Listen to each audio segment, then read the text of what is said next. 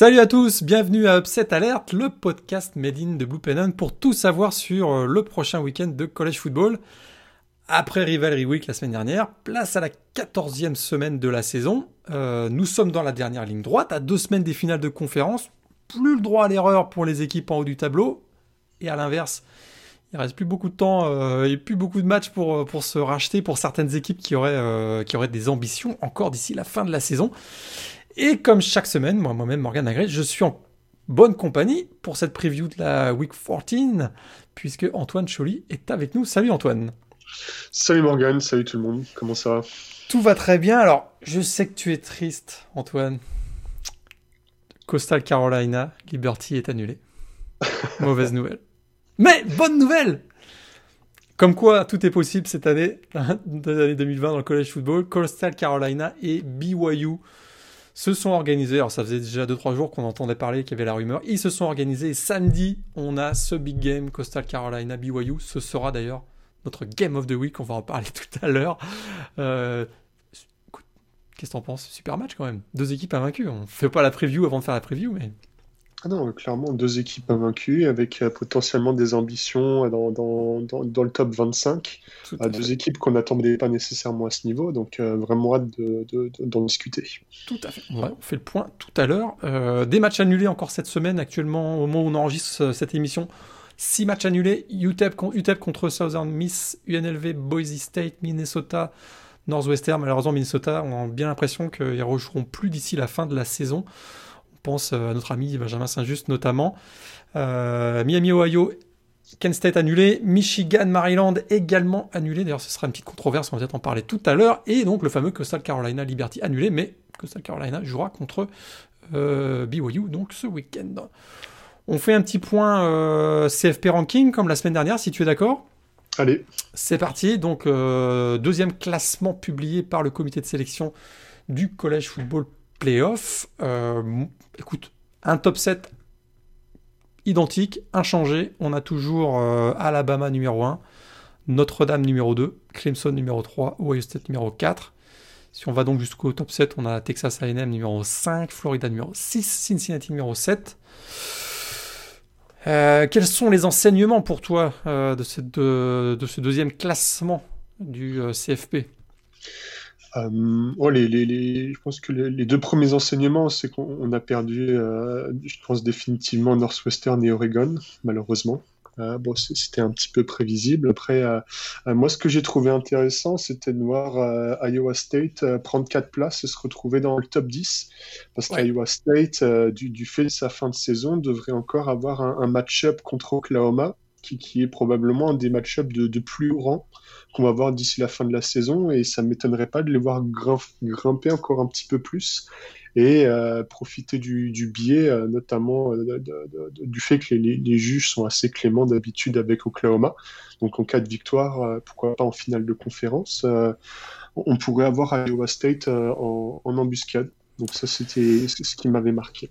Tout à fait. Et c'est vrai que malheureusement, ils sont à deux défaites, donc ça les, exclut quasiment de facto des playoffs. Hein. On sait que dans l'histoire, il n'y a jamais eu d'équipe euh, à deux défaites à participer aux playoffs. Euh, mais c'est vrai, tout à fait, il rentre, je suis d'accord avec toi, il rentre dans le top 10. Et ça, c'est euh, bah, d'abord, ça récompense un très bon parcours, et notamment leur victoire donc, à Texas de la semaine, de la semaine dernière. On a donc effectivement North, North Star donc, qui dégringole et qui quitte le, le top 10. On s'y attendait après leur défaite contre, après la défaite des Wildcats contre euh, Michigan State. Ils sont maintenant 14e.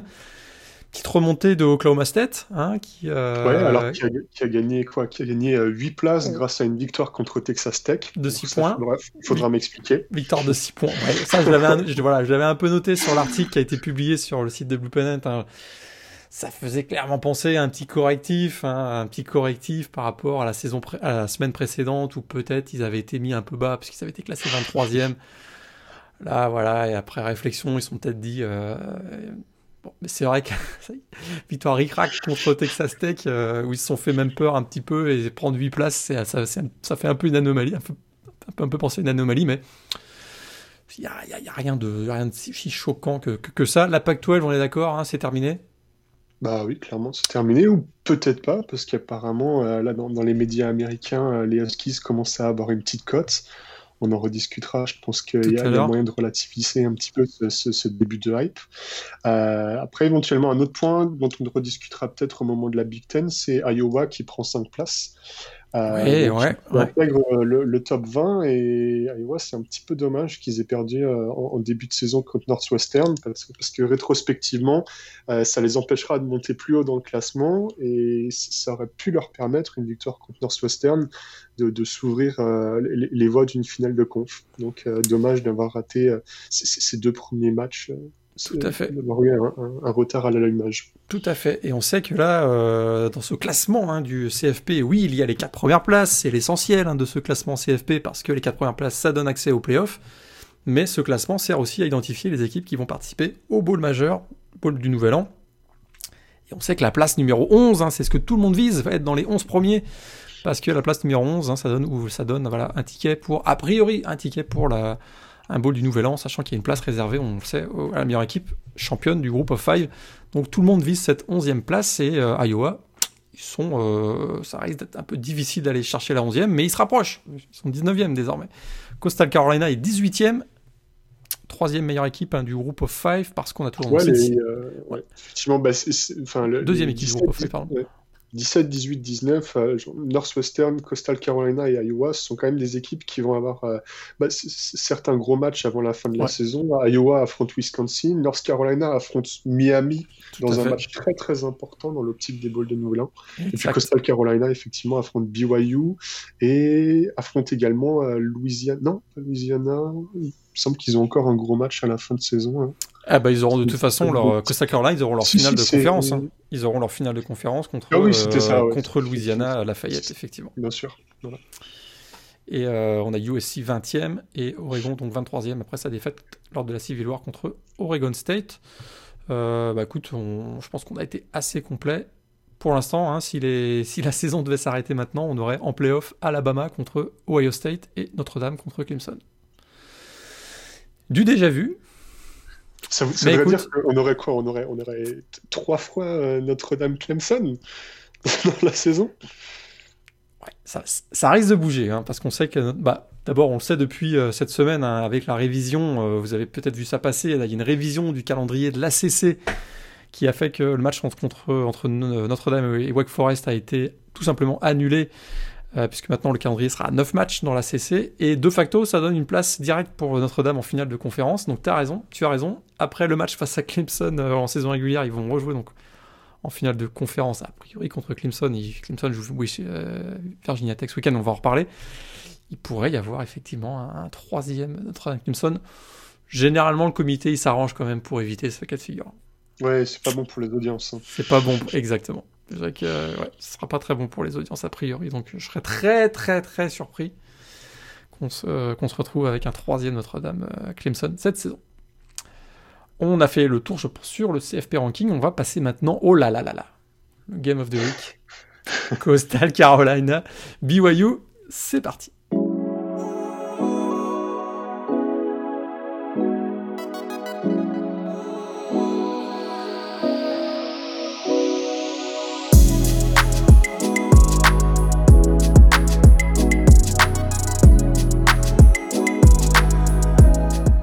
Alors, Coastal Carolina BYU, premier match de l'histoire euh, du college football entre ces deux équipes. Deux équipes du top 25, vous avez bien entendu, on vient de vous en parler. Deux équipes du top 25, deux équipes invaincues. Écoute, je pense qu'on n'est pas les seuls à penser que c'est le, c'est le match de la semaine. Toutes les équipes de ESPN seront au Brook Stadium de Conway en Caroline du Sud pour ce match. Euh, très clairement, c'est euh, le match, hein, c'est un peu c'est le match de la semaine. D'ailleurs, je sais, qu'il y a vu, j'ai vu passer euh, un petit tweet là de Stewart Mandel de The Athletic qui notait quelque chose de super intéressant. C'est-à-dire que là, on voit que ce match entre Coastal Carolina et BYU est un peu improvisé la dernière minute. Et si on se réservait comme ça à la fin de la saison un open date où on puisse organiser un match comme ça de la dernière minute entre deux équipes qui pourraient lutter pour une place en playoff ou un bowl du Nouvel An. Est-ce qu'on ne devrait pas institutionnaliser ça tous les ans, à garder une date ouverte comme ça pour organiser des, euh, des Alabama USC, des, euh, je sais pas, des, Notre-Dame Clemson ou autres à la fin de l'année? Peut-être une bonne idée à réfléchir. En tout cas, on a le droit à ce, à ce Coastal Carolina BYU. Besoin d'une victoire signature pour les deux équipes. Je, pense que c'est l'intérêt de ce match en particulier. Et c'est aussi d'ailleurs pour ça qu'on a ce match. Hein. Qu'on se trompe pas, hein, les deux équipes se sont mis d'accord de manière en accéléré pour cette rencontre parce qu'elles ont besoin d'avoir un match signature, une victoire signature contre une équipe classée. Et c'est pas le cas pour l'instant. Alors Coastal Carolina, a priori, joue pas pour une place en playoff, mais plutôt pour représenter le groupe of five dans un bowl du, du Nouvel An, on en parlait tout à l'heure. Leur seule victoire actuellement, un peu signature, mais pas vraiment quand même, c'est Kansas en déplacement contre Louisiana, euh, qui était classé 25e. Ça, c'est pour Coastal Carolina. Pour BYU, ben, on le sait, hein, ils ont été déconsidérés dans les classements, euh, dans les précédents classements CFP. Ils sont 13e actuellement, si je ne me trompe pas. Ils sont en, dehors donc, du top 10. Et eux, ils visent une place euh, en, pas en playoff, je pense que c'est mort, mais dans un bowl du Nouvel An aussi. Et eux, leur seule victoire, leur plus grosse victoire, on va dire, c'est contre Boise State, mais avec le, troisième quarterback des, des Broncos. Ils n'ont joué que, ils ont que trois victoires contre des équipes à plus de, à plus de, à plus de 0.500 en termes de pourcentage de victoire. Donc là, big game, est-ce que euh, on a une attaque au sol? Alors, je sais qu'il va y avoir un gros match-up, c'est l'attaque au sol de, de, Coastal Carolina, a priori, contre la défense de BYU. Est-ce que c'est le match-up que tu as aussi euh, retenu essentiellement pour ça. Il y a plein de match-up d'ailleurs dans cette rencontre. Ouais, il y, a tellement plein de match-up. déjà, ce sont deux équipes qui, qui, se ressemblent pas mal au niveau statistique. Hein. Euh, on a affaire hein. à, deux équipes qui sont classées dans le top 5, des, dans le top 15 pardon, des, des meilleures défenses euh, totales en FBS, mais également dans, dans le top 12 euh, en termes de passing efficiency, avec euh, deux quarterbacks qui ont un profil qui sont quand même très très similaires. Hein. Ce, ce, ce, ce, quarterback un peu euh, longiligne, très mobile, avec un, un bras terriblement précis, un duel de, d'underdog de, du Heisman Trophy hein, presque. Et donc effectivement, ce sont deux grosses défenses avec. tu, tu, parlais de la, la, défense au sol de, de Coastal Carolina. je me l'étais noté, il me semble. Coastal Carolina, c'est la 11e meilleure attaque, meilleure défense euh, du pays en termes de sacks, avec 25 euh, sacks pour 158 yards perdus au sol. Euh, donc c'est très très costaud, une, une, defensive line qui avait fait très très mal notamment à Appalachian State, qui avait totalement inhibé Zach Thomas, mais également Dietrich Harrington, et qui, qui avait été une, des clés du match pour, pour s'offrir cette, cette, place en finale de conférence contre, contre Louisiana. Donc ouais, totalement, je te rejoins, c'est un gros match-up. Et là, et là, effectivement, il y a la défense contre la course des, deux côtés. Mais il y a un pass rush assez. Là, on va rentrer dans les match-up euh, intéressants à, suivre pour ce match. Mais il y a un pass rush assez explosif hein, de Coastal Carolina. Et voilà, il y a un joueur comme euh, Taron Jackson, un defensive end, qui clairement euh, quatrième meilleur saqueur du pays avec 8.5 sacs cette saison. Il est bien entouré aussi parce qu'un peu à l'intérieur de la ligne, il y a aussi un, un CJ Brewer qui a 6.5 sacs cette saison. Là, ils vont viser euh, Zach Wilson. Hein. C'est clair qu'ils vont vouloir lui mettre la pression, même si on sait que Zach Wilson est très habile, très adroit à se euh, libérer justement de la pression adverse. Ça va rester quand même un match-up important parce que euh, un quarterback, quoi qu'il arrive, un quarterback sous pression est quand même moins efficace très souvent. Donc ça, ça risque d'être un des premiers match-up. Et, d'ailleurs, même s'il réussit à se libérer un petit peu du, de la pression défensive de, de Coastal Carolina, il y a un autre match-up intéressant euh, je suis sûr que tu l'avais nommé, que tu l'avais noté parce que tu es un grand fan des cornerbacks. D. Jordan, Jordan Strong face à Dax Milne, euh, ça risque d'être assez intéressant aussi. Euh, entre donc le, le, défensif, le defensive back de Coastal Carolina et le receveur de, de BYU. Ça aussi, ça pourrait être intéressant. Zach Wilson n'avait fait que deux interceptions cette saison, alors que D. Jordan Strong, on est déjà à 5 pics. Un autre match-up à surveiller. Ouais, et puis euh, moi je pense que c'est un match très très important pour Zach Wilson euh, dans l'optique de la draft dans le sens où euh, il, affronte un, pass rush et une defensive line qui, est quand même à un autre niveau par rapport à ce qu'il a affronté tout, le reste de la saison. Il joue quand même d'une très, très bonne cote pour la draft. Si jamais il se loupe sur ce match, ça va euh, mettre de sérieux doutes sur euh, une possible sélection dans, le premier, deuxième, voire même troisième round. Donc il faudrait effectivement suivre ça. ouais. Zach Wilson, qu'on voit même, euh, je l'ai vu passer dans un top 5 de, mock draft hein, cette semaine. Ouais, c'est peut-être un peu haut ça. On pourrait, on fera peut-être euh, une mock draft euh, d'ici quelques temps. On en reparlera, mais effectivement, je trouvais ça intéressant. En tout cas, sa cote est au plus haut et effectivement, une mauvaise prestation dans ce match qui est vraiment voilà qui est qui est boosté par le médiatiquement hein, par la présence de ESPN très clairement pour lui c'est un match à ne pas louper cette rencontre d'ailleurs aura lieu à 23h30 heure française dans la, samedi samedi soir. À suivre vraiment ce match avec beaucoup beaucoup d'intérêt. Peut-être le notre, notre match-up intéressant aussi quand même, c'est, euh, je l'ai dit un peu au début de la présentation de ce match, il y a CJ Marable, hein, le, running back euh, senior de, Coastal Carolina, qui, euh, qui, est leur meilleur running back cette saison avec 8 touchdowns, presque 600 yards au, sol. Il est bien secondé d'ailleurs par chez, chez Mary Jones, qui est un excellent aussi running back. Là, ils vont avoir affaire à, probablement la, défense la plus athlétique qu'ils ont affrontée cette saison. Euh, c'est sûr que pour Coastal Carolina, une victoire face à BYU serait quand même très clairement. Euh, bon, d'abord, ce sera assez phénoménal qu'il soit à 10-0. On s'entend, on rappelle que pour beaucoup, c'était la plus mauvaise équipe de la Sunbelt en, en, début de saison. Mais là, je pense que CJ Marable peut avoir un rôle essentiel. S'il réussit à s'imposer euh, au sol face à la défense de BYU, ça va donner, ça va donner beaucoup, beaucoup de confiance à Grayson McCall. Bien sûr. Gros jeu, gros jeu au sol aussi du côté de, du côté de BYU. Hein. On sait qu'on parle beaucoup de Zach Wilson avec son, voilà, avec son excellent bras. On voit des, des highlights hein, quasiment toutes les semaines. Mais aussi, il a, il a cette ouverture euh, derrière la ligne offensive parce qu'il y a un jeu au sol très, très, très, très, très efficace du côté de BYU. Tyler Algeyer notamment a été très, très bon cette saison. Donc voilà, tu as dit tout à l'heure, hein, je pense que tu as tout dit, il y a beaucoup de similitudes entre les deux équipes. Big game.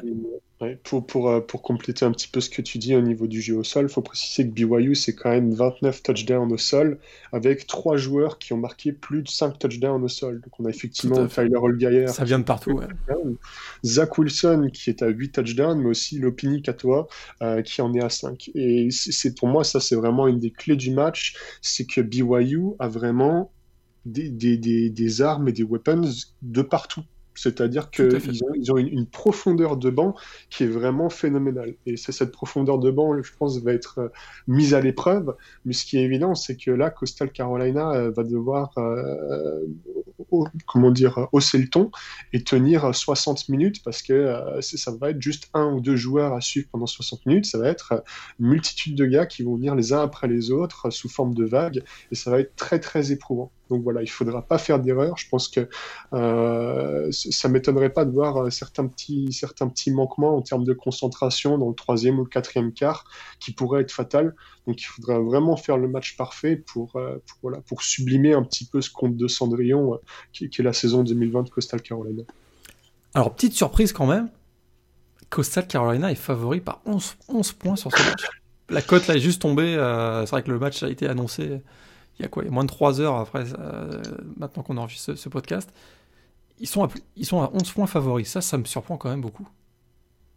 Ouais, bah écoute, généralement, euh, quand on a un match-up comme ça, ce sont deux équipes de, milieu de tableau top 25 à 5 places près. Peut-être qu'effectivement, sur le papier, BYU est favori.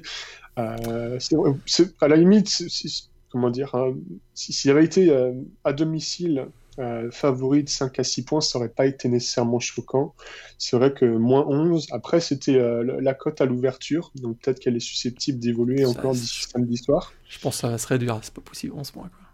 Euh, est-ce que est-ce que c'est les problèmes logistiques potentiels de BYU qui sont pris en compte là? Parce qu'on a vu passer que le bus, hein, le bus avec tous les équipements et tout vient juste de partir de Provo, donc là ils ont deux jours pour faire les 2300 km pour se rendre sur la côte est américaine, donc euh, du côté de Canway en Caroline du Sud. Est-ce que c'est ça qu'ils prennent en compte? Est-ce qu'ils vont pas avoir d'équipement? Donc euh, je sais pas, je blague bien sûr, mais euh, on a vu ça passer en tout cas, et que le bus avait deux jours pour aller faire les, les 2000 km.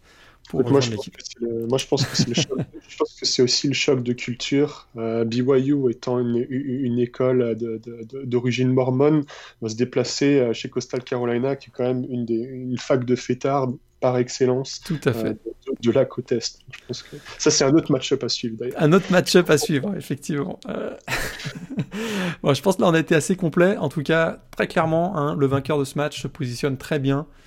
Mieux en tout cas pour, une, pour être candidat pour euh, une participation à un bowl du Nouvel An. C'est essentiellement ça l'intérêt de cette rencontre. Et on est très impatient de voir ce match. Je le rappelle, samedi soir, 17h30 euh, heure locale, 23h30 en France. Un match à ne pas manquer. Et maintenant, on va se diriger vers ben, l'ensemble des matchs de cette 14e semaine de la saison.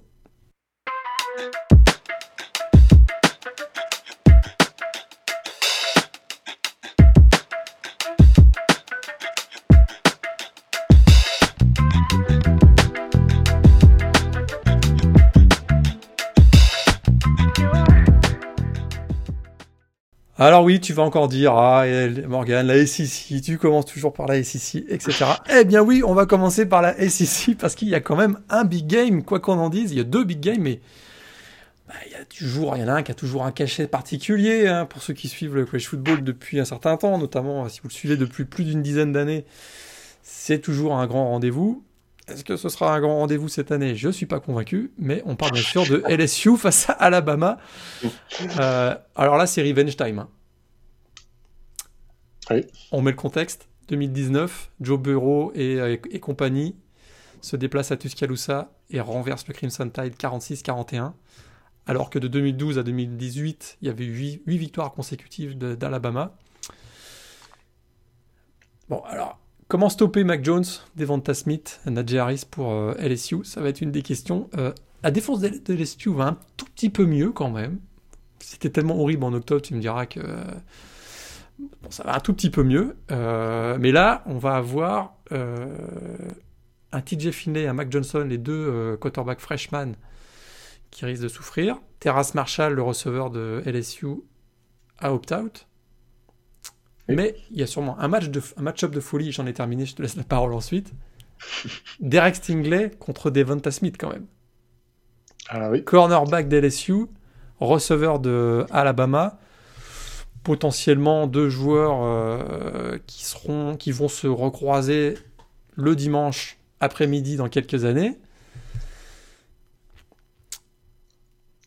Est-ce que est-ce que est-ce que c'est la seule chose c'est le seul euh, élément d'intérêt? Ah, la, cote hein, est de 29.5 hein, je crois 29.5 points favoris pour Alabama. 29.5 à l'extérieur c'est terrible pour un match de, FBS pour un match de Power 5 c'est juste irréel et je crois que ça n'est jamais arrivé cette saison. C'est la plus grosse cote c'est le plus plus gros écart défavorable d'une cote pour un champion national euh, sur les 40 dernières années, sachant que ça fait à peu près 40 ans qu'on euh, qu'on utilise ce type de ce type de pointage pour des codes. Donc voilà, l'écart est a priori énorme. Mais est-ce que tu je, vais, poser la question débile. Est-ce que tu crois à un upset alert? Non, écoute, honnêtement, euh, j'ai vraiment du mal à voir comment LSU pourrait stopper cette équipe d'Alabama. Tu le disais, ils sont revanchards. Euh, je pense que l'élément euh, mental et psychologique a été très important cette saison pour Alabama. Euh, on les a vus bien rebondir après, leur prestation contre Ole Miss, qui était aussi un petit peu teinté de, mysticisme comme ça. je pense qu'ils ont effectivement cette, défaite l'an dernier très frustrante, qu'ils avaient bien éjectée au niveau du rankings en 2019. Donc euh, là, euh, non seulement ils, veulent continuer sur leur bonne lancée euh, cette saison, mais en plus ils veulent faire, ils veulent remettre les pendules à l'heure. Et puis tu le disais, devant de Smith, on savait dès le début de la saison qu'il allait être très très bon, mais ça fait quelques semaines qu'il est en train de se sublimer et qu'il est dans une forme vraiment exceptionnelle. Sa, sa connexion avec Mac Jones est vraiment optimale.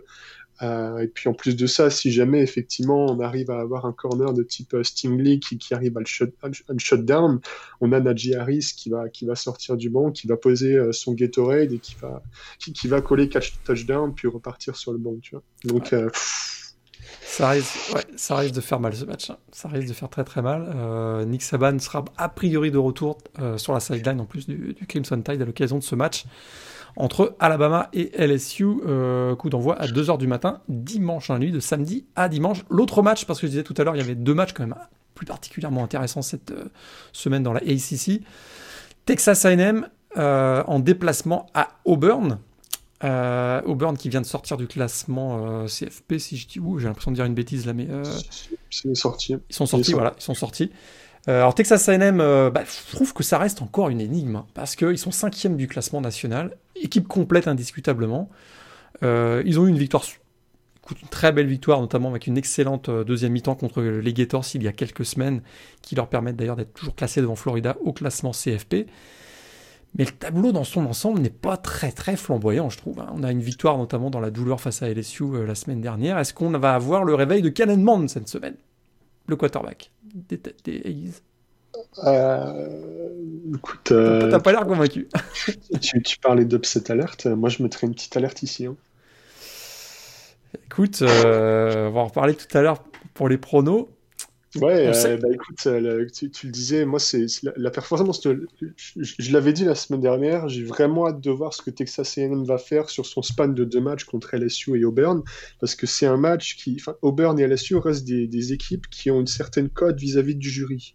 Et c'est typiquement le, genre de, victoire back-to-back. Tu parlais de statement wins il y, a quelques minutes. Ça aurait pu être, je pense, déterminant pour, pour donner des arguments à Texas AM pour éventuellement une quatrième place. Et ce match de la semaine dernière contre LSU, pour moi, a été quand même euh, assez inquiétant.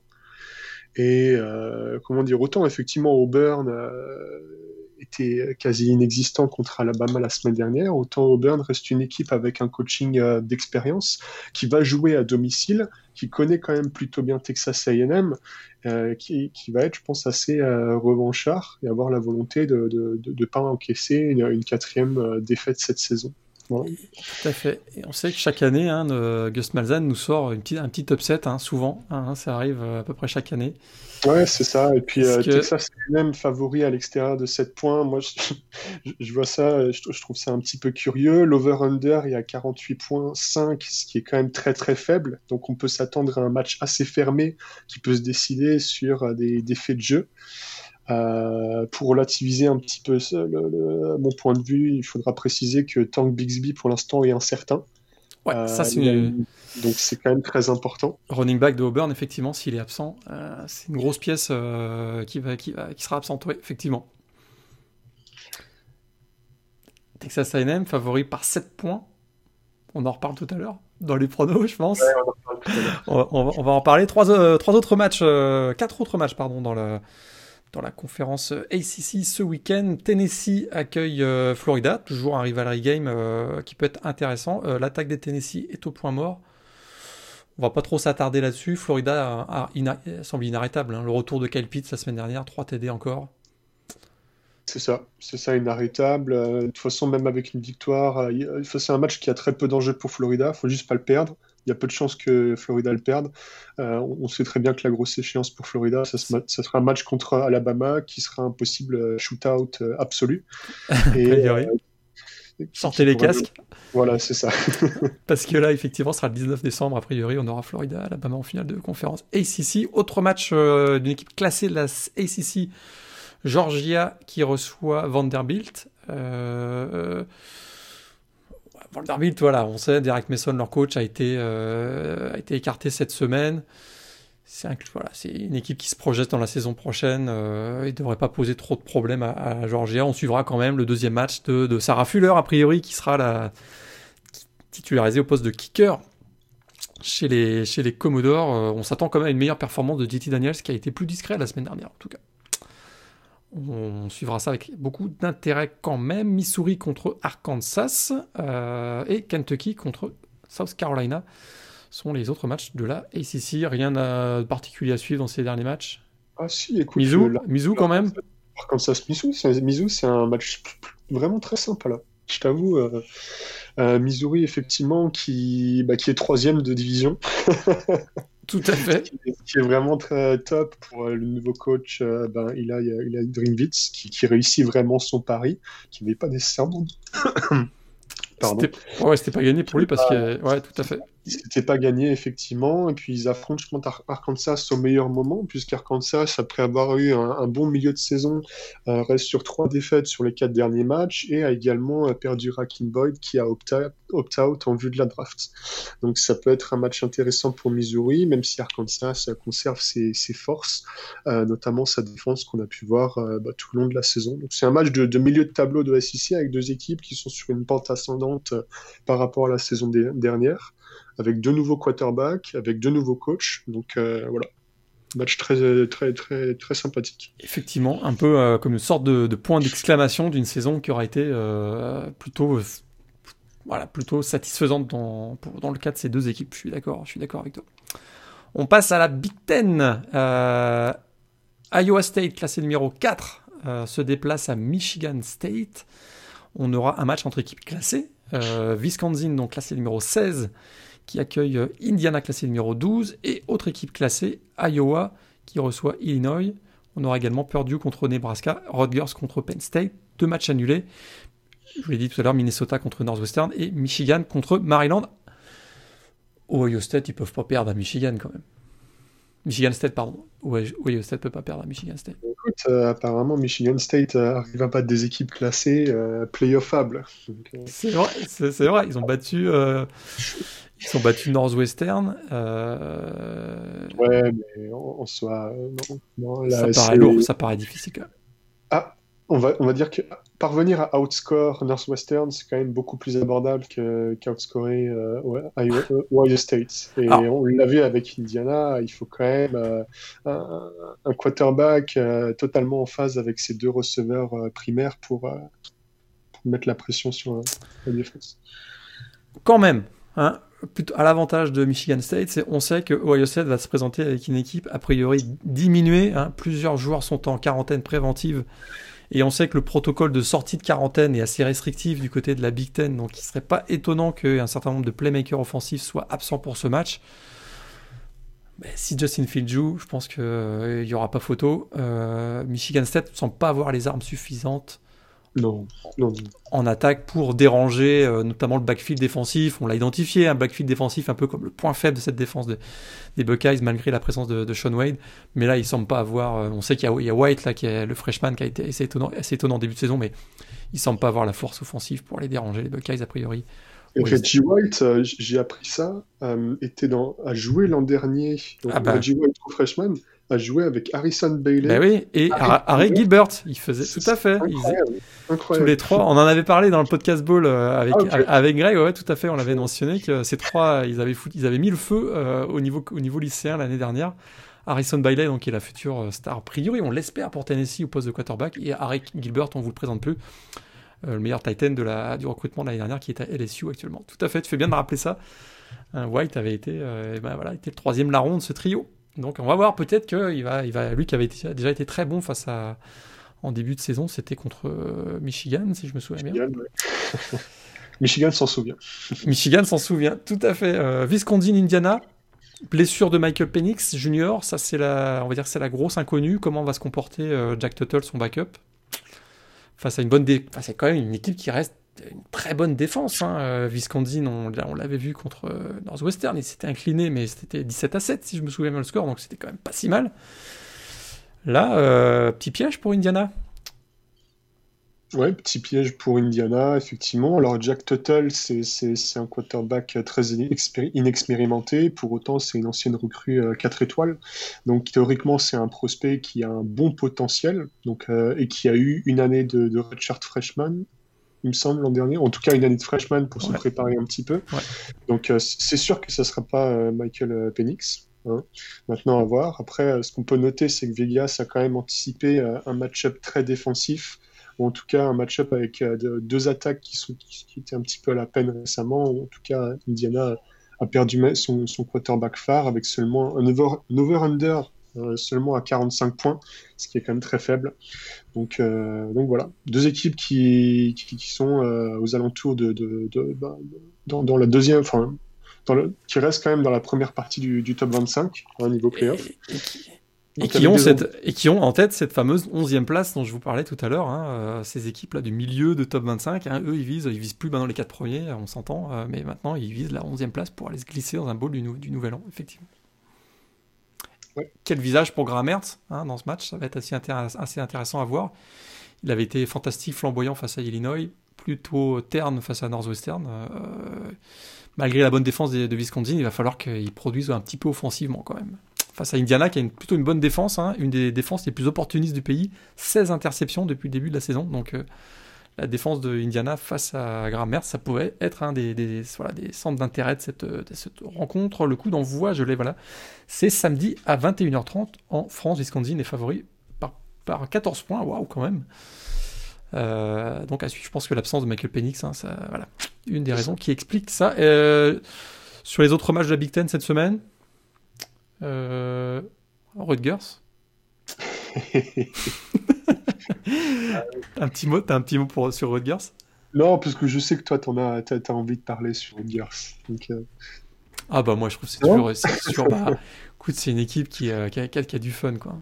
Ça, ça, c'est clair. là, bah je pense, je pense qu'il y a un petit soulagement pour Penn State aussi d'avoir gagné un match face à, face à Michigan. J'ai l'impression, ils savent qu'ils ont fait une saison pourrie. J'ai l'impression qu'ils vont jouer de manière un peu plus libérée maintenant, Penn State, sachant qu'ils ont, ils seront pas fanny comme on dit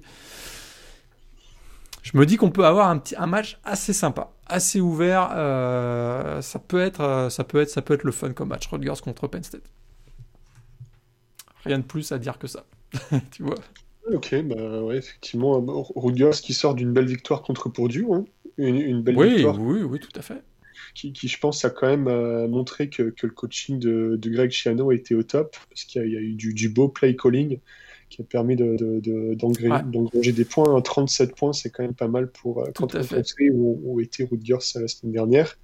Et puis, euh, pour donner quelques arguments à Rutgers, il y a le fait que euh, Sean Clifford n'est pas nécessairement toujours pas retrouvé son, son meilleur niveau. Hein. Aucun touchdown, 125 yards seulement à la passe, il me semble. Le, le, le, jeu de Penn State est quand même très concentré au sol. tous les touchdowns de Penn State la semaine dernière étaient marqués au sol et 250 yards au sol. Voilà. Donc ça sera une des clés du match à suivre. Ouais, tout à fait. Euh, on passe à la conférence ACC. Là, on va peut-être aller plus vite parce qu'il n'y a pas forcément. Euh, non. on, va, on, va, on, va, arrêter avec l'upset alert de Virginia Tech contre Clemson. Hein. Faut, euh, écoute, je l'ai vu passer parfois, mais.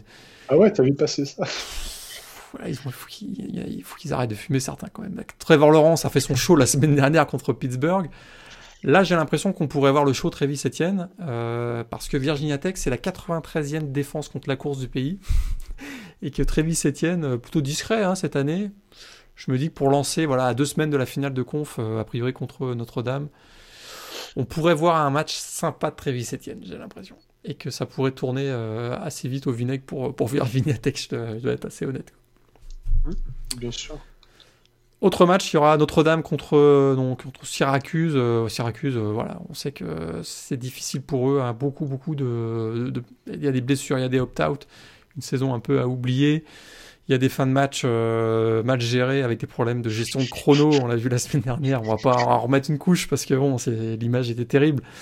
Mais ce spike sur un quatrième down, mais voilà, ça résume un peu la saison de Syracuse. On les voit pas trop trop gagner à Notre-Dame. On aura Duke contre Miami. Euh, North Carolina contre Western Carolina, Western Carolina FCS, a priori pas de problème pour les Tarids. Virginia Boston College et peut-être NC State contre Georgia Tech. Hein. NC State, euh, ils, nous nous surprennent, ils, nous étonnent. Hein. Oui, absolument. Donc effectivement, tu disais, bon, euh, Miami a noté quand même que ça fait trois semaines qu'ils n'ont pas joué pour des, causes de Covid. Normalement, le match-up contre euh, Duke est très abordable, mais quand même à suivre. Euh, et puis effectivement, ouais, NC State, avec une victoire contre Georgia Tech à domicile, aurait la possibilité donc de finir sa saison avec un bilan de 8-3 et donc de se retrouver bah, juste derrière le rival North Carolina d'un point de vue comptable. Exactement. Match et, ouais. et puis, non, le match plutôt sympathique où il y a encore un petit peu d'enjeu, c'est le, le, Virginia contre Boston College. Virginia qui a encore trois matchs à jouer. Euh, dans l'éventualité où ils affrontent encore euh, Florida State. Boston College qui a la possibilité de, finir 6-4. Euh, Virginia peut atteindre avec une victoire le point d'équilibre de 0-500. donc je pense qu'il va quand même y avoir un petit peu d'enjeu sur ce match qui va vraiment je pense que cette journée, de toute façon, SEC, c'est le wrap-up hein, de, la saison, vraiment. Tout à, fait. Avec beaucoup d'équipes qui, bah, qui, jouent leur dernier match de saison régulière. Et l'occasion de voir alors, Phil hein, euh, je ne l'ai pas vu passer pour euh, Boston College, mais a priori, il ne sera pas présent pour ce match. Euh, il était très très incertain. ça, c'est. on l'avait annoncé même fin de saison pour lui. là, il, semblait dire que peut-être, mais voilà, ça, risque d'être une absence assez lourde pour les Eagles. Dans la Big 12 maintenant, là, il y a des matchs, il y a un match sympa particulièrement. On va peut-être pas trop s'attarder sur Oklahoma contre Baylor. Il y a un TCU contre Oklahoma State. Est-ce que ils peuvent TCU peut embêter Oklahoma State à voir? Texas Tech contre Kansas. Kansas State qui accueille Texas. Le match a beaucoup moins d'enjeux maintenant que euh, les larrons devant hein, Iowa State et Oklahoma ont, creusé l'écart a priori. Finalement, euh, Iowa State contre West Virginia, c'est peut-être le match de la semaine parce que euh, bah, c'est le grand jour pour les Cyclones. Une victoire et c'est la première place de Big 12 assurée et une participation donc à la finale de conf. Et on sait que West Virginia a une défense plutôt intéressante, hein, la meilleure défense de la Big 12 jusqu'à présent. Absolument. West Virginia a une très très bonne défense qui avait euh, permis de, contenir Texas euh, en dessous de 20 points, ce qui était une très bonne performance. Virginia Tech affronte euh, back-to-back Iowa State puis Oklahoma, donc au vu de son profil, a clairement la possibilité de jouer les troubles faits et de redistribuer à la dernière minute certaines cartes. Parce que, admettons euh, que Virginia Tech gagne contre Oklahoma euh, la semaine prochaine, ça peut ouvrir euh, la, place aux Cowboys, par exemple. Donc, il y a encore un petit peu d'enjeu. Théoriquement, ça devrait passer pour Iowa State, qui normalement a plus qu'à finir le travail, mais quand même affaire à suivre. Affaire à suivre. Mauvaise nouvelle pour West Virginia, ils sont 0-3 en déplacement cette saison. Là, ils se déplacent du côté d'Ames, ça risque d'être difficile pour eux. Mais à surveiller, c'est a priori le match le plus intéressant dans la Big 12. Euh, Texas, euh, il y a des opt-out, hein. euh, Sam Cosmi notamment et Caden Stearns, donc le left tackle et defensive back des Longhorns, seront absents. On a l'impression que le programme de Texas est un peu moribond. On voit passer maintenant des rumeurs, hein. Urban Meyer, tout ça, tout ça, du côté d'Austin, à voir voilà, c'est un peu les deux équipes sont un peu en roue libre hein, quand, quand tête qui a perdu ses quatre derniers matchs. Donc là, c'est dommage. Deux équipes qui étaient en course pour euh, une place en finale de conf, et là, très clairement, c'est plus le cas maintenant. Euh, oui, effectivement, je pense que les, opt-outs résument un petit peu la situation de Texas. Hein. C'est que ce match n'a plus aucun enjeu, malheureusement. Euh, Texas est un peu en difficulté au niveau du recrutement également de la, de la prochaine classe depuis quelques semaines. Avec, ils avaient réussi à attirer Queenie Ewers, euh, oui, oui, tout à fait. Voilà, euh, grande pépite de la classe 2022, euh, quarterback 5 étoiles, qui a finalement 10 commits et qui est parti du côté de, Ohio State. Donc il y, a des petits symptômes qui apparaissent à droite à gauche qui laissent penser que comment dire l'intersaison du côté de Texas va être, va être très animée. Voilà. Et si Urban Meyer allait à Texas, est-ce que notre ami Quinn Ewers ne ferait pas le chemin Ohio State, Texas lui aussi Ça pourrait être un des éléments. En tout cas, il y a une seule chose dont je suis sûr Sam Ellinger, il va jouer encore avec son cœur pour ce match. Lui, même si le programme est moribond, il va jouer jusqu'au bout. C'est un de ses derniers matchs euh, a priori. Quoique, hein, on sait que cette année, c'est une année blanche hein, au niveau NCA. Donc, euh, il pourrait revenir l'année prochaine, hein, Sam Ellinger. Mais. Euh, encore quelques records de Colt McCoy à battre. Il y a des records à battre. Donc, euh, je, euh, son, statut de euh, joueur NFL est parfois controversé et donc peut-être peut qu'il pourrait revenir pour une dernière saison à, Texas. À suivre. La Pac-12. Voilà, il y a une conférence, on le savait, qui est, qui est pas très bien considérée, puis ça confirme que ça se passe très bien, mais on va parler peut-être de Washington. tu disais qu'ils avaient plutôt une côte qui montait, qui était à la hausse ces derniers temps. Ils accueillent ils sont classés 22e. Ils accueillent Stanford ce week-end. On aura également California contre Oregon, Arizona contre Colorado, euh, Utah contre Oregon State, Arizona State contre UCLA. Là, c'est le match. Euh, c'est compliqué pour Arizona State quand même. C'est leur deuxième match de la saison seulement. Ils ont pu, ils ont pu rejouer depuis la kick-off week de la Pac-12 contre, contre USC. Euh, Donc bon, ils accueillent UCLA. Et USC classé 20e accueille Washington State, un match en particulier sur lequel on doit garder un œil? Il y a, Plusieurs? quelques matchs à suivre. Quelques matchs à suivre. Je pense que là, il euh, faut, commencer, faut commencer à prêter attention à la, à la, course, à la finale de conférence, parce qu'il y a ah, quelques qui commence à se détacher. Hein. Tu voulais parler de Washington. Washington, dans, sa division, a désormais l'avantage sur Oregon, puisque Washington est invaincu. Oregon a perdu contre le rival euh, Oregon State. Euh, il reste deux matchs aux deux équipes. Washington, je pense, a vraiment besoin de faire le plein de confiance contre une équipe de Stanford qui est normalement assez abordable. D'autant que le dernier match de la saison aura lieu contre Oregon. Voilà, et c'est à Oregon, donc ça va être la finale de division. Et Rival game qui va permettre de euh, bah, bah, peut-être euh, de décrocher euh, leur bah, une finale en place, une place en finale de conférence et éventuellement de justifier leur présence dans le top 25 dans, le playoff ranking. Voilà. Tout à fait. Parce que si, si Oregon s'impose à California ce week-end, effectivement, a priori, tout, tout, se jouera, donc même pas a priori, tout se jouera pour la place en finale de conférence Pac-12 entre Washington et Oregon à l'occasion du dernier match, puisque le, même si Oregon a une défaite actuellement contre Oregon State, le tie-break leur donnerait l'avantage euh, pour aller en finale de conf. Euh, moi, je vais surveiller quand même UCLA donc à, Arizona State. Euh, c'est le retour de Dorian Thompson-Robinson ce week-end. Son backup a plutôt bien fait lors des deux derniers matchs. UCLA a clairement un avantage. Hein. Ils en sont, ça va être leur cinquième match, alors que Arizona State ce sera seulement euh, le deuxième match pour les Sun Devils. Mais on voit du mieux du côté de UCLA, une, attaque de Chip Kelly qui prend forme, une défense qui va un petit peu mieux. Ça peut être euh, le match de la confirmation et plus projeté, je dirais, UCLA dans la saison 2021. Parce que, a priori, Chip Kelly euh, a sauvé sa tête, en tout cas, avec les deux derniers matchs. c'est mon sentiment, en tout cas. Donc, je garderai quand même un œil sur Arizona State UCLA. Bien sûr. Euh, je pense que UCLA représente un avantage, un, comment dire, un, enjeu très très important à court terme pour cette saison, dans le sens où Colorado et USC ont de bonnes chances de finir invaincus. Et dans ce cas-là, UCLA pourrait finir troisième, affronterait USC lors du dernier match de, saison régulière et pourrait en fait arbitrer Exactement. Euh, cet affrontement entre Colorado et USC. Donc, euh, ça, comment dire, euh, ça serait assez euh, particulier de se dire que, que, Chip Kelly aurait en fait le, destin du USC entre ses mains. Ouais, tout à fait. Et on n'aurait jamais pensé hein, que, au, vu de la, des premières prestations du UCLA, que UCLA pourrait venir comme ça peut-être embêter USC. Donc, effectivement. tu, tu, parlais du retour de Dorian Thompson-Robinson, c'est presque un peu frustrant de le revoir venir dans le sens où je trouve que la proposition de valeur de, Chase Griffin sur le terrain était quand même très intéressant et il apportait, euh, je trouve, beaucoup plus d'équilibre au jeu du UCLA. Je sais pas ce que tu en penses. Dans le bah, sens, quand, quand Dittier est présent sur le terrain, il, a quand même cet aspect euh, polarisant en fait. Il va, va, conserver énormément le ballon, il va sortir beaucoup de la pocket, il est capable de courir. Donc c'est quand même, euh, il est quand même assez omnipotent quand il est présent sur le terrain. Euh, moi, je suis complètement d'accord avec cette analyse, euh, même si, même si voilà, l'aspect, la dimension athlétique de Dorian Thompson Robinson match bien avec l'attaque. Alors, tu sais que dans le podcast ball, j'avais mentionné qu'on voyait des, choses de la blur offense. Bah, c'est vrai que c'est un peu, ça qu'on commence à revoir du côté de UCLA avec Chip Kelly, et je pense que Dorian Thompson Robinson a plus les, aptitudes que Chase Griffin, mais tu as raison, qui, a fait un, super bon travail et qui peut-être a donné un peu plus d'équilibre.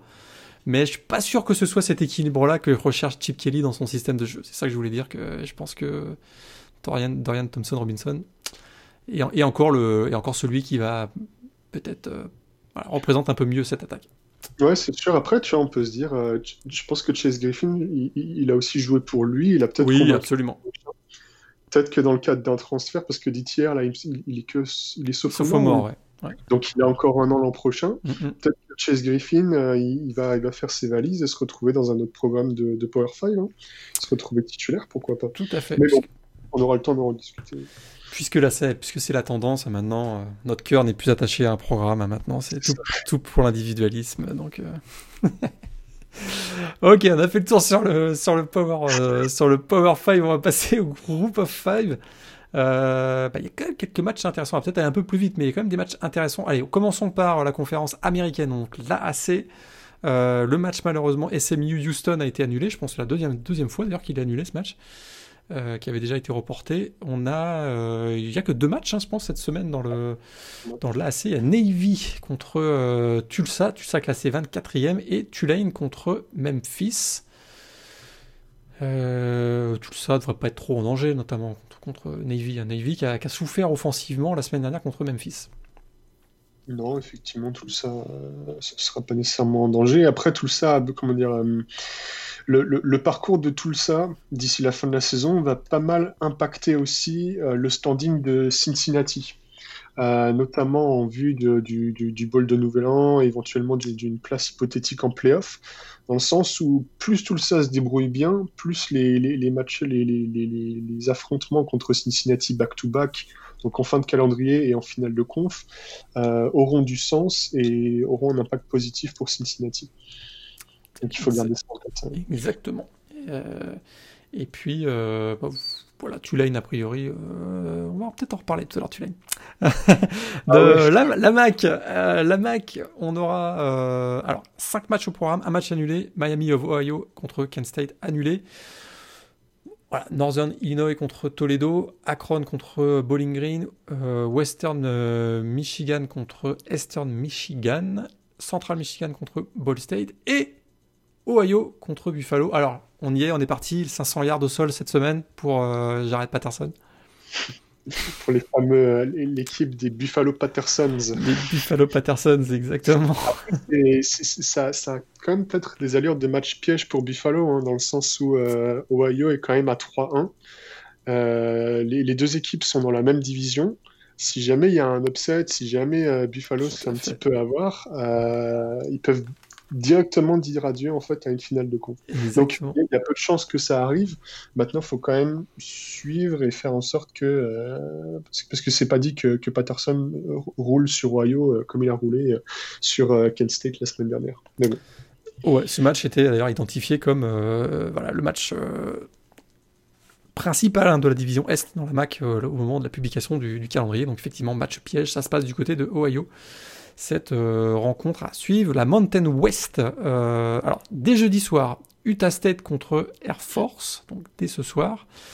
Euh, on aura également vendredi, on devait avoir vendredi UNLV, Boise State, je vous l'ai dit tout à l'heure, le match a été annulé. Et samedi, 4 matchs.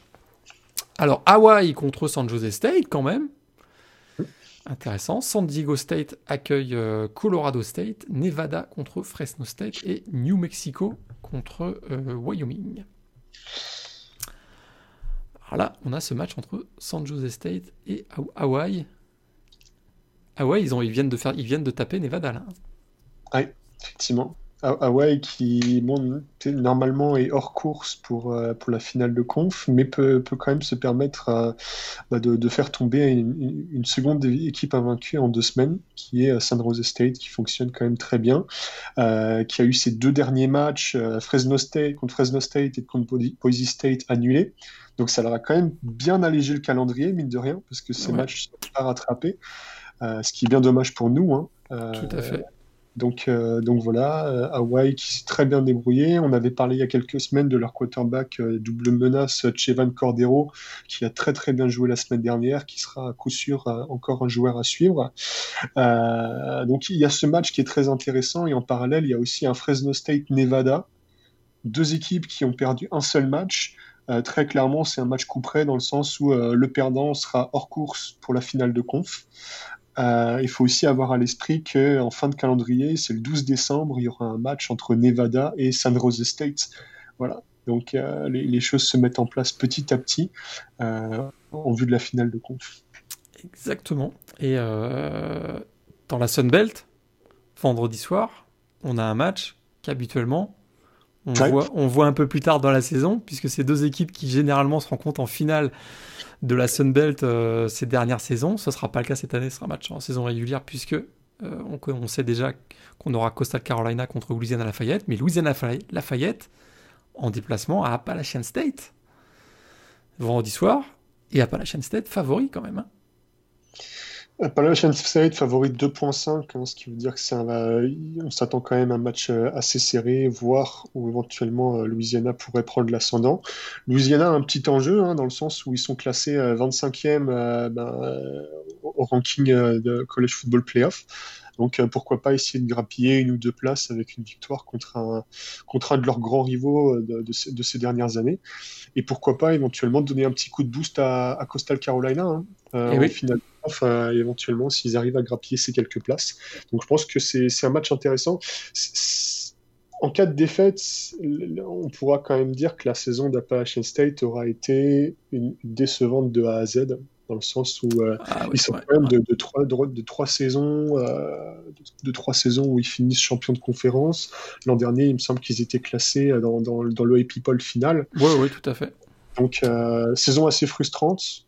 Je pense qu'on aura le temps de faire le bilan hein, éventuellement de cette, cette, conférence. Exactement. Et dans tous les cas, match à suivre de la Sun Belt. C'est pas le le match le plus important de, la conférence cette semaine, mais ah c'est bah, toujours un, bon classique de ces dernières années. Exactement. Le match le plus important, a priori, de cette semaine, ce sera donc Coastal Carolina, équipe de la Sunbelt, donc contre BYU, euh, programme indépendant. On aura également South Alabama contre Troy, Arkansas State, Louisiana Monroe et Georgia Southern contre Florida Atlantic. Euh, rien à ajouter sur la Sunbelt. On passe à la conférence USA terminer le, groupe of five. Euh, jeudi soir, North Texas contre Louisiana Tech. Euh, le lendemain, ah non, UTEP Southern Miss a été annulé, pardon, vendredi. Donc samedi, on aura Marshall contre Rice. Georgia Southern contre Florida Atlantic. Et dimanche, on aura Charlotte à 18h, Charlotte contre Western Kentucky. Marshall. Marshall. C'est classé 21ème. Est-ce qu'ils peuvent se faire piéger euh, contre Rice? Je suis pas sûr. Hein. Il y a peu de chance. Après, Marshall se trouve dans un cas qui est assez similaire à celui de Miami, c'est-à-dire qu'ils n'ont pas joué depuis le, 14 novembre avec une victoire contre Middle Tennessee. Donc, à voir comment est-ce qu'ils reviennent de, cette période euh, covidisée. Et, voilà. Eux, ils ont, euh, eux, ils sont à la, recherche, à la recherche d'un bowl, hein, du deuxième tiers plutôt favorable. Et euh, voilà, ils ont besoin de faire une, victoire assez large face à Rice euh, dans ce match. Donc euh, dimanche, non samedi, pardon, à 18h. On a fait le tour, je pense, sur voilà, sur l'ensemble de ces matchs de cette semaine. J'ai rien oublié, hein, Antoine. Non, toutes les conférences, donc tous les matchs. On passe maintenant à nos conseils Fantasy League.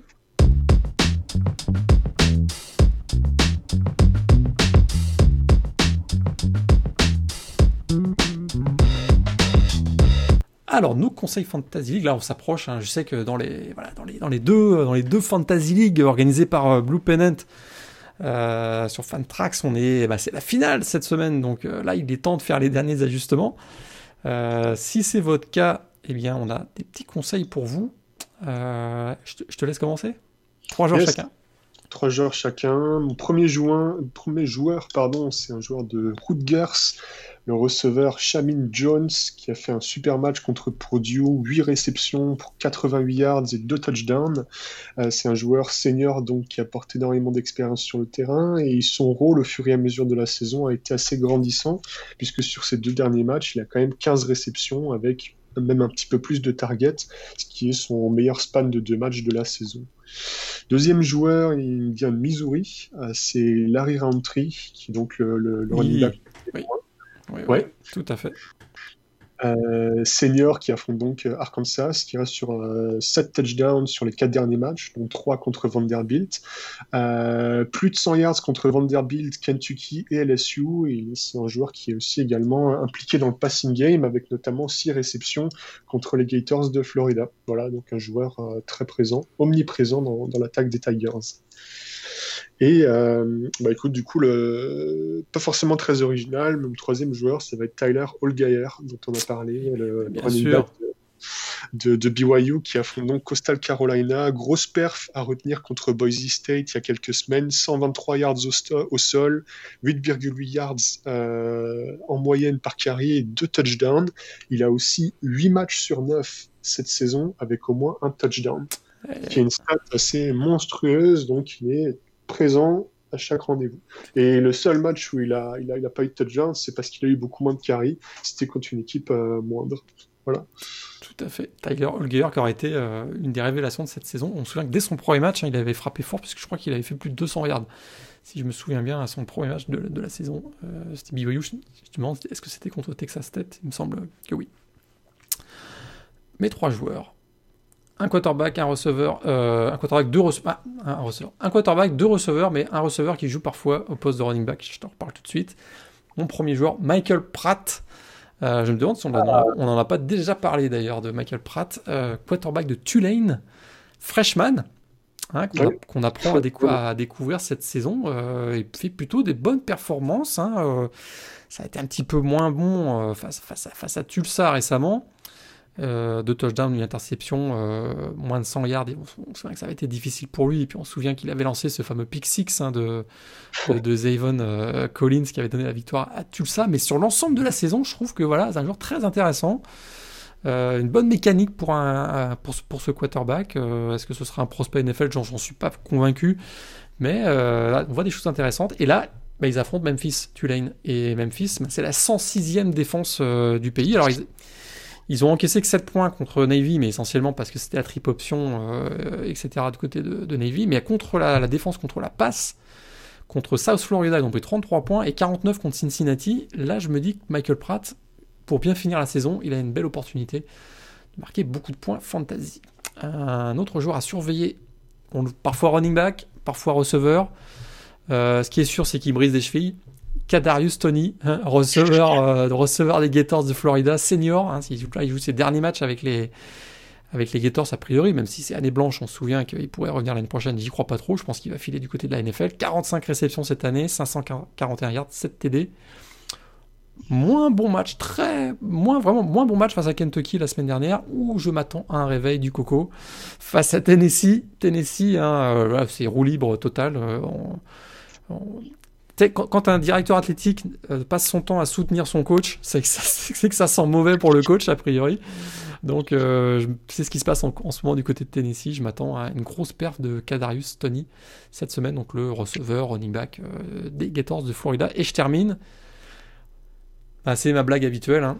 Euh, il suffit de regarder qui joue contre Kansas, puis prendre euh, un des gros playmakers, puis voilà, t'as, ton, conseil fantasy de la semaine. Et ben c'est le cas cette semaine. Eric euh, Ezukanma, le receveur de Texas Tech. Alors quand même un petit focus intéressant sur ce receveur junior, hein, qui, est, actuellement statistiquement le meilleur receveur des Red Raiders. Et pourtant, au début de la saison, il était plutôt considéré comme le troisième receveur de l'équipe, derrière, bah, derrière Dishon Carter et TJ Vasher. Et bien là, il s'est vraiment affirmé comme la cible numéro 1 de Alan Bowman et euh, voilà, contre Kansas. Bah, contre Kansas, quoi. Ça, risque, ça risque d'être euh, intéressant. Il fait 7, 7, réceptions, 183 yards, 2 TD euh, contre Oklahoma State la semaine dernière. J'ai l'impression qu'il va poursuivre sur, voilà, sur cette tendance et il risque de connaître un gros gros match en termes de points fantasy la semaine prochaine. enfin, ce week-end avec les Red Raiders tous ceux qui ont encore leurs équipes en course dans la fantasy, on pense à vous, on vous dit, on, croise les doigts que ça se passe bien pour vous. Pour ceux qui participent euh, au final dans la fantasy league de Blue Pennant, ben bon courage à vous. On a deux, on a quatre ligues, hein. on a deux consolantes et euh, deux premium, on va dire. Donc euh, bon courage à tout le monde. On espère que vous avez bien affûté et que vous avez bien fait les derniers réglages avant cette dernière semaine de fantasy, en tout cas du côté de Blue Pennant. On a fait le tour, on passe au prono. C'est parti.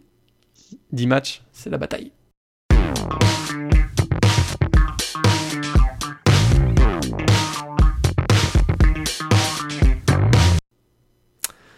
Les pronos de cette semaine, on va terminer par Coastal Carolina BYU, je vous l'annonce tout de suite. Alors, petit focus sur Auburn contre Texas A&M. Tout à l'heure, on a commencé à dire que peut-être Texas A&M placé numéro 5 en danger à Auburn. Tu vas jusqu'au bout? Ouais, moi, moi, je vais jusqu'au bout. Euh, je, ouais, je vais effectivement jusqu'au bout. Tu le disais, je pense que Texas A&M, c'est c'est une équipe qui, enfin, on le sait, a plein d'arguments, mais a pas joué tout le long de la saison comme une, la cinquième meilleure équipe du pays. Et donc, euh, j'aime à croire que cette anomalie sera, sera réglée euh, d'ici la fin de la saison. Et peut-être que Gus Malzahn sauvera son poste une fois de plus en réglant cette anomalie. Voilà. Eh bien, moi, je vais y aller avec Texas A&M euh, sur ce match-là. Mais comme dirait, je le fais, je fais la blague chaque semaine, mais comme dirait notre ami Lee Corso, close, close, close, avec un field goal peut-être. Ils ont déjà fait ce coup-là hein, face à face à face aux Gators avec un field goal. Tu te souviens à la fin qui avait donné la victoire. Ben là, la même chose. Je pense que Texas A&M, ça va être moche. On va se dire qu'ils jouent pas comme une équipe qui comme, comme une équipe cinquième devrait jouer mais il va encore gagner. Et puis, euh, je répète, close, close, close. Je vois Texas A&M gagner ce match contre Auburn.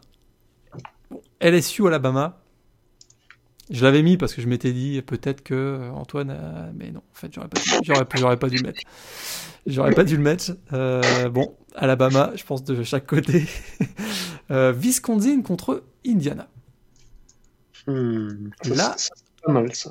Alors là, celui-là, plus, euh, plus déséquilibré. Bah, je crois à la belle histoire d'Indiana. Malgré euh, l'absence de Michael Penix, je vais y aller avec une victoire d'Indiana qui est pourtant pas favori, on l'a dit tout à l'heure, mais euh, c'est mon côté Cinderella quoi. Là, je, je l'assume. Allez, j'y vais avec euh, Indiana. Parce que Wisconsin a une très grosse défense quand même. Hein. Ah, clairement, clairement, clairement, avec, avec, leur, leur, leur quarterback. Et Indiana euh... aussi, hein. Il... Grammert, s'il peut. Euh... Tolia Tagovailoa, il, il, il dort pas depuis une semaine. Hein. je dis ça, je dis rien. Ok, bah écoute, ça, va faire notre deuxième désaccord alors. Ouh, je... semaine intéressante. Euh, Michigan State contre Ohio State. Beaucoup d'absents, hein, beaucoup d'absents. Je vais, je vais essayer de t'influencer là. Beaucoup d'absents quand même hein, du côté de Ohio State. Moi, je vais avec Ohio, Ohio State quand même. Mais... Pareil pour toi. Ok. Euh, là, je m'aperçois que euh, j'ai pris Virginia Tech contre Clemson aussi. ouais. Bon, Clemson. Clemson. Clemson pour toi aussi. Alors, attention. Iowa State, West Virginia. Excès d'enthousiasme du côté d'Iowa State, euh, l'euphorie euh, naissante, euh, on relâche un peu sa garde, on se fait surprendre Jared Dog, défense de, West Virginia. Mauvaise surprise, ils avaient été surpris à la maison, on se souvient en début de saison, hein, contre une équipe de la Sunbelt à Iowa State, on s'en souvient encore. Oui, effectivement, et en amont du match de Texas, on avait parlé des armes offensives d'Iowa State. Mais autant le match était assez sérieux, autant euh, Hall, Charlie Collard et compagnie n'étaient pas transcendants. Ouais. Je, trouve. Ils, ils, je, je, trouve que Iowa State a été, a été très patient. C'est un match qui s'est décidé vraiment dans le quatrième quart. Tout à fait. Et j'ai du mal en fait à voir Iowa State rouler sur West Virginia. Pour autant, je pense quand même que qu'Iowa State a, a, mérité sa place en finale euh, et, que, et, que, et, que, ça devrait passer parce que l'attaque la, la, de Virginia State est, euh, non de West, West Virginia, Virginia ouais. est, est, quand même pas si euh, ils ont des arguments mais elle n'est pas si flamboyante que ça. Je suis d'accord avec toi. Puis je pense que le, le sérieux hein, de Matt Campbell, le coach, il va, il va bien préparer son équipe justement faire dégonfler à la tête. Hein, ils arrivent dans les, ils sont dans le top 10 actuellement, mais je pense qu'ils vont être. Voilà, c'est pas, c'est pas le genre de la maison à mon avis de passer à côté de ce match-là. Mais ça risque d'être serré quand même. Mais je dirais Iowa State pour moi aussi. TCU contre Oklahoma State. On en a pas parlé tout à l'heure parce que je savais que je l'avais euh, gardé pour les pronos celui-là, mais TCU 4-4, Oklahoma State 6-2 qui. Euh, bah, qui a pris une raclée contre Oklahoma et qui s'est pas franchement rassuré euh, contre Texas Tech. Est-ce qu'ils peuvent se faire surprendre à TCU Écoute, moi j'aurais tendance à voir Oklahoma State finir la saison avec la place du con. C'est-à-dire la, la, place du, du, troisième qui échoue à un rien en fait. Et qui, ouais. si, si, jamais ils n'avaient pas perdu contre Texas, en fait, serait en finale. Et si jamais ils avaient eu une saison pleine avec Chuba Hubbard et Tylen Wallace, ils auraient, ils, ils auraient été en finale. Donc euh, je ne les vois pas se faire surprendre dans le sens où TCU a quand même perdu à domicile 24-6 contre West Virginia la semaine dernière. Euh, on peut dire ce qu'on veut, Oklahoma State a, une défense, a quand même une attaque qui marque pas mal de points euh, quand, quand elle, elle, est dans un bon jour. Donc euh, écoute, moi je vais y aller avec Oklahoma State quand même. Voilà. Hmm. Je vais avec Oklahoma State, mais le LD Brown et Shabba Hubbard, donc les deux running backs, sont, seront absents a priori pour ce ouais, match. On a vu Guzman la semaine dernière qui a, qui a été, qui a été ouais. bon, ouais, mais euh, hmm, beaucoup d'absents quand même. Tylan Wallace, euh, il joue un match sur deux quasiment. J'exagère, j'exagère, mais euh, j'y vais avec l'Oklahoma State, mais hmm, sans grande conviction, sans grande conviction. On finit avec trois matchs Arizona State contre UCLA. Moi, je vais avec UCLA. Ce qui est une petite surprise parce que je pense que Arizona State est favori. Attends, laisse-moi regarder. Sur la cote, euh, ouais, ICU favori par 3 points. Ouais, c'est très dur hein, de, Déjà que les... on a très peu d'informations sur les équipes de la PAC-12, on aura un échantillon qui sera très très très très maigre. Mais en plus, on a des équipes comme Arizona State qui euh, à qui tu donnes l'opportunité de jouer au foot, mais qui respectent quand même pas les protocoles. Et qui se retrouvent avec euh, deux matchs joués début décembre. Ouais. Euh, comment juger une équipe? On a vu deux matchs, on a vu que Jaden Daniels jouait bien mais c'est tout, c'est très dur. Voilà. De, définir des tendances. Donc, euh, ouais, je, moi, j'irais aussi avec UCLA, euh, parce qu'ils ont une attaque qui marche plutôt bien, qui va marquer des points. Et que je, je, je pense pas qu'Arizona State soit dans une si bonne saison que ça. Voilà. Match à suivre à 4h30 du matin, dimanche, si vous êtes des leftos, euh, ou des couches très très tard. Euh, match peut-être à surveiller. Il peut y avoir du spectacle parce qu'il y a quand même, effectivement, tu l'as dit, Jaden Daniels, quarterback assez spectaculaire quand même du côté d'Arizona State. Et là, donc, le retour de Dorian Thompson-Robinson. Donc, si les deux équipes sont au top niveau, euh, jouent voilà, à 100%, ce que je crois pas pour Arizona State parce que c'est ils sortent du, une période difficile. Mais si c'est le cas, on peut avoir un gros festival offensif dans ce match, en tout cas. Mais moi, UCLA comme toi. Appalachian State, Louisiana, l'habitude, c'est la finale de la Sun Belt, mais ça reste quand même un match intéressant. Euh, et bien, tu sais quoi? Moi, je pense que Appalachian State peut surprendre Louisiana, Lafayette, dans ce match. Et sauver un peu ce que tu disais tout à l'heure, sauver un peu cette saison. Euh, décevante malgré tout parce que euh, on s'attend d'eux qu'ils fassent au minimum la finale de conf quoi. et ce sera pas le cas cette année. Mais c'est ce que j'étais en train de me dire.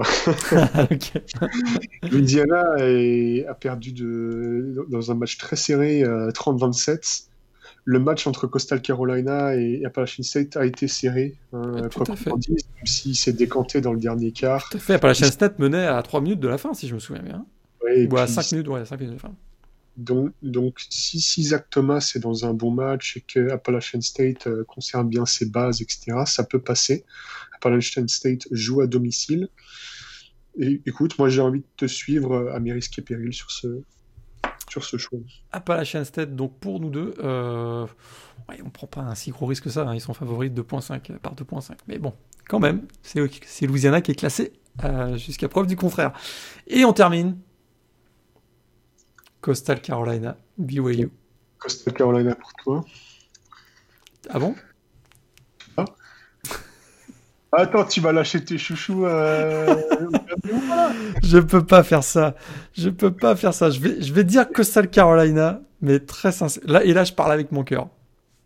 Mais ma tête a dit BYU. Mais voilà, ma, ma personnalité étant celle-là, je choisis Coastal Carolina, mais très, très franchement, la puissance athlétique de BYU, ça m'inquiète quand même beaucoup.